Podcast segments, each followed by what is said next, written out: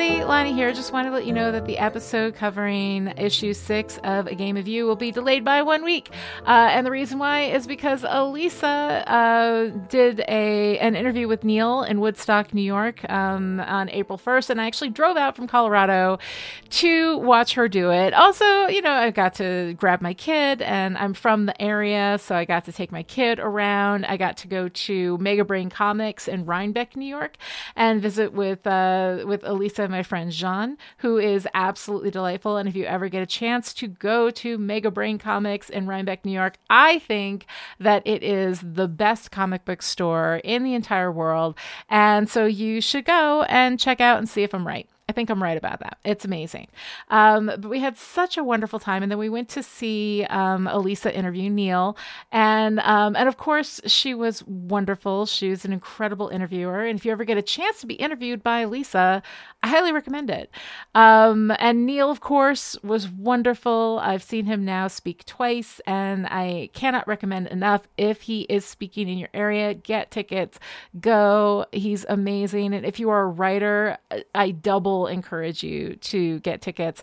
Um, it is wonderful to hear him speak. He has so many uh, in- incredibly insightful things to say about not just like the art and craft of writing, but just like what it is to be in the world as a writer. I, I really love listening to him speak. And there are things that he said in the shows that I've gone to see that I, I've still used to this day um, in my teaching and in my experience working as a writer.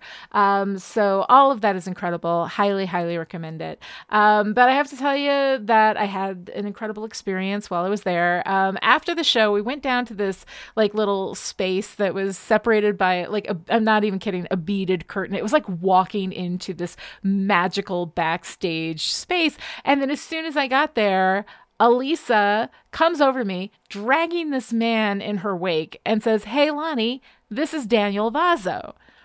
Now, for those of you who are like, Hey, I've heard that name before, yeah, you have because we talk about it all the Daniel Vozzo is the colorist on Sandman. Um, and it was so incredible. Like I was expecting to meet Neil, so I was prepared for that. But like Danny Vozzo. And I sat and I talked to him. He was delightful. And I learned all about his cats. Um, I learned all about how for an evening he was, I don't remember where he was, but he told me the story about how Danny Bonaduce kept calling him Billy Joel because Danny Vozzo kind of looks like Billy Joel. He's got a little bit of Billy Joel going on there. Um, and was telling me all these stories. It was just really wonderful. I asked him about Sandman um, and about what that was like, and he was talking about how he had been a fan of the comic book series before getting the job on it, and then was able to work on it as a colorist. And um, and I just thought that was amazing. And so he was telling me some stories about that as well. I hope someday that we can have him on and do an interview because I think that you will be just as charmed by him as I was.